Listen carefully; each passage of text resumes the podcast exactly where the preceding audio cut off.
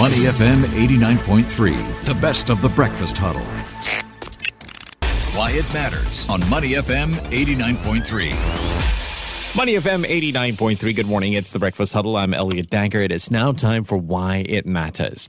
You know, powered by technologies such as blockchain, virtual reality, and augmented reality, the metaverse is an immersive 3D world where people can spend their time to work, learn, and engage. And the metaverse will produce imaginative and more creative ways for people to collaborate and work online. Space will not be an issue as there will be digital workstations and 3D avatars will be able to meet well, face to face in that sense, without the need for meeting rooms and conference equipment. Activities such as brainstorming, ideation, socializing, teamwork, all this will be enhanced by VR tools. So, theory, it should be a lot easier to read body language and actively participate in group discussions. Meta, formerly known as Facebook, and smartphone maker HTC are currently experimenting with the metaverse to improve collaboration and communication. So, moving forward, how will the metaverse make an impact? Impact on the future of work. Well, on the line with me this morning is Shobhit Choubey, who is head of investor client solutions and experience consulting Asia Pacific at CBRE. Good morning. How are you? Good morning, Elliot. I'm good. Thanks for having me. So, you guys are an American commercial real estate services and investment firm. I bet this is going to take quite an interesting turn where the conversation is concerned. Shall we? Let's start off with how the pandemic has changed the way we work. Um, obviously, with technology, but in your opinion, good or bad? Actually, uh, mostly good, but also that it has uh, thrown some interesting, uh, you know, shifts in the way we work. And uh, I think that the the last two years were were challenging to say the least. But especially for workers, there were some sort of green lights, so to speak. You know, they were able to find, um, you know, balance between work and and life. Um, but uh, what was the most difficult part from an employee perspective was to find the connection that they usually have mm-hmm. with their colleagues uh, when they're not able to go back to the uh, to the office. So I think that has really changed the way people work and look at work and colleagues and the whole productivity ecosystem. Because we spend more than eight hours a day in the office, so technically we're interacting with people all the time. You you change that and and you work from home. It does kind of put you off balance. But that's not the only thing that we have really observed. I mean, there are other issues where, like this push for climate change or to tackle climate change rather, and the need to digitalize your workflow and processes a lot faster.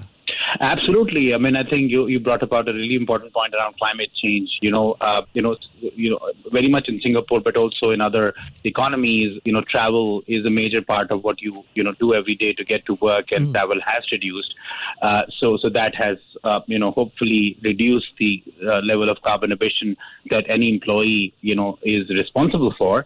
Uh, but uh, the other sort of you know so on on slightly negative side is that I think some of the employees are also losing the human connection. And that's where technology is able to help because, you know, with all these tools for video conferencing and, you know, collaboration, those were helpful, but uh, you know there is a lot of work that still needs to be done for that to be uh, you know more effective, and that's where I think metaverse can play a part in making remote collaboration more effective. For sure, I mean when we look at something like this, first the hybrid work model, and then now metaverse the existence of offices is is that something that's at risk? Can we really truly say bye bye office? No no no. I think that uh, offices uh, are are back uh, with a bang if i can say that. Actually uh, at the start of the pandemic many people believed that offices may not be as useful as they as as we think uh, they were. But i think uh, you know over the last 6 to you know 4 to 6 months what we've seen is that people have really like the fact that for at least three three to four days they can come back and mingle with the colleagues, especially in Singapore you know, um, you know, the the idea of spending time with their colleagues, having lunches and social activities is a huge part of how the culture is built.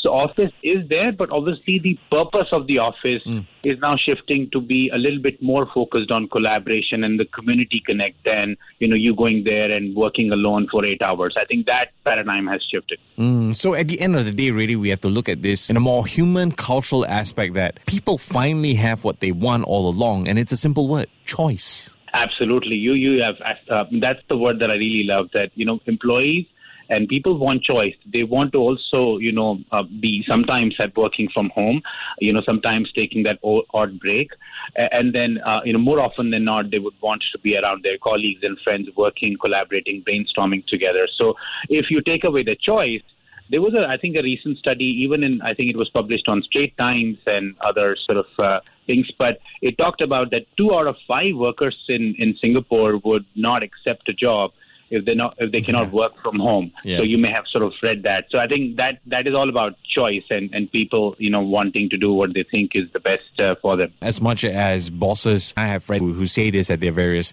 town halls and whatnot. That's been going around everywhere, right? They encourage workers to go back to the office, but they give that flexibility, which is quite nice. You brought up how metaverse is coming into the picture.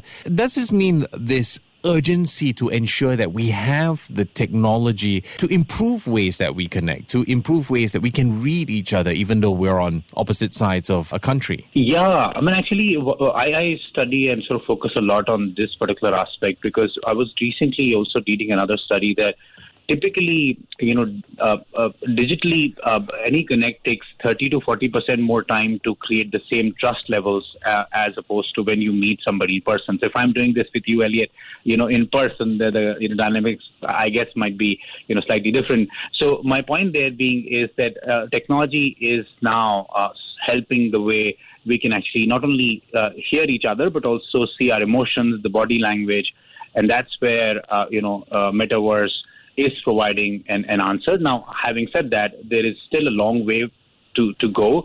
Uh, you've talked about you know um, you know companies such as Meta or HTC and other uh, other companies uh, providing tools like that, uh, but uh, it's still in the evolution process.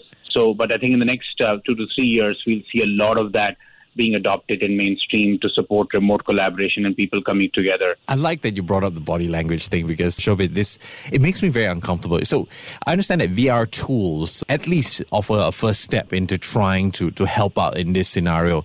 Now. I'm a trained profiler and body language reader, and I mm. can't imagine it. like I need to see the person. I need to gauge the energy, feel off the person's energy before I, I can draw a proper profile. How does VR help me there? Yeah, I mean, I think nothing nothing uh, beats uh, you know face to face collaboration. I completely agree with that. But what happens when there is that is not possible? So if you're here and somebody is really way over on the other side of the world, and you still have to work together, and that's where VR might offer uh, things that are better than just having you know plain you know video conferencing or or or uh, you know audio calls. So and as you know, I mean this these technology is similar to how internet was in the early 90s, clunky and a little difficult to understand and very expensive. But I think my uh, you know optimistic side thinks that over the next three to five years, it will become cheaper. And the technology is evolving to not only read your facial expressions, but you know, hand movements, uh-huh. your you know vibe. So these are some of the things that are active technology, you know, uh, you know, companies working towards achieving. And I think when that happens, so it will be less like a game right now, how it looks like, mm-hmm. and more like a real life environment. Uh, but, but, this is again, you know, this uh, is is this will require an effort from the teams or technology teams to sort of really evolve this platform, these mm. platforms. So to be fair, it's still very early days. Okay, but it certainly does, you know, with metaverse or even VR, it certainly does create a scenario where organizations have an opportunity to really keep their employees engaged. Would you have examples of how they could do that? Yes, yes, yes. I mean, actually, even um, in in uh, in the companies that I've sort of closely worked with, one of the key use cases for for such a technology has been on employee onboarding. And a lot of companies uh, have had a pretty difficult time onboarding new employees in their companies because, you know, when you go to a new office and a new employment, you are excited, you're a bit nervous, you feed off of the, as you said, energy of other colleagues mm-hmm. who come and welcome you. So, uh, VR tools have been now created to make the onboarding process a little bit more human-like uh, for for somebody who's not physically present in the same location. Secondly, uh, I think uh, you know employee engagement activities. Um, you may have heard that you know um, a, lot of companies have started to organize events. Now, again, I am not saying that you can have events uh, you know, uh, like lifelike events on the metaverse, but slowly uh, the technology is evolving to have events uh, also, you know, where you can see and, and, and, and interact with your colleagues and, you know, the whole experience in a much more tactile fashion. So those are some of the things that companies are using to bring global employees or employees working in different remote locations who can't travel together to increase engagement. So those are a couple of examples where a lot of companies have already started to experiment into. Mm. Um, yeah. Mm. I'm thinking business idea also might be quite interesting because, like this weekend in New York, they're having their New York Comic Con. They're expecting footfall about 200,000. Yes, it falls shy of the 250,000 in 2019, but eventually you could have these events sell different tier tickets. So if you can't attend a concert, perhaps could buy cheaper and attend virtually.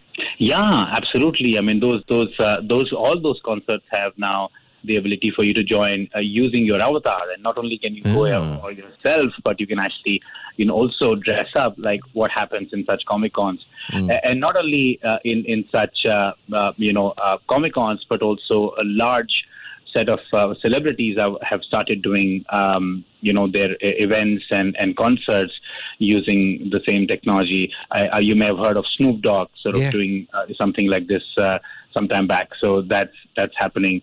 So slowly, as the pop culture sort of uh, you know adopts it, it'll sort of seep into the business world um, as well. In my this is my hypothesis. Yeah, I, I can't wait to use it myself, uh, especially in attending weddings that I don't want to be around my relatives.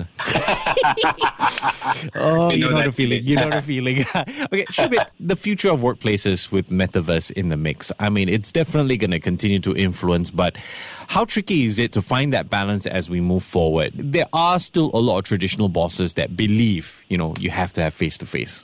Yes, yes. No, I completely agree. I think the, the mindset will uh, uh, mindset will shift slowly, but I think that I think ultimately the most important part of the process is to sort of go and reach out to your colleagues, to your employees, to the community, to understand what they want, and then take decisions that can allow you to take be very informed about the choices that you're putting out.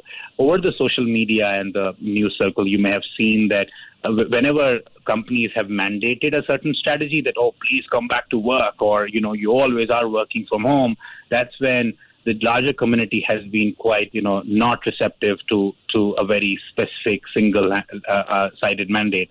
So I think it's all about, as you said, choice and flexibility and listening to employees and then taking – uh, you know, the help of technology to make those choices easily available to your community and to your employees would be something I think is the way forward. Gone are the days where you can just tell an employee that this is what you should be doing and this is how you should work.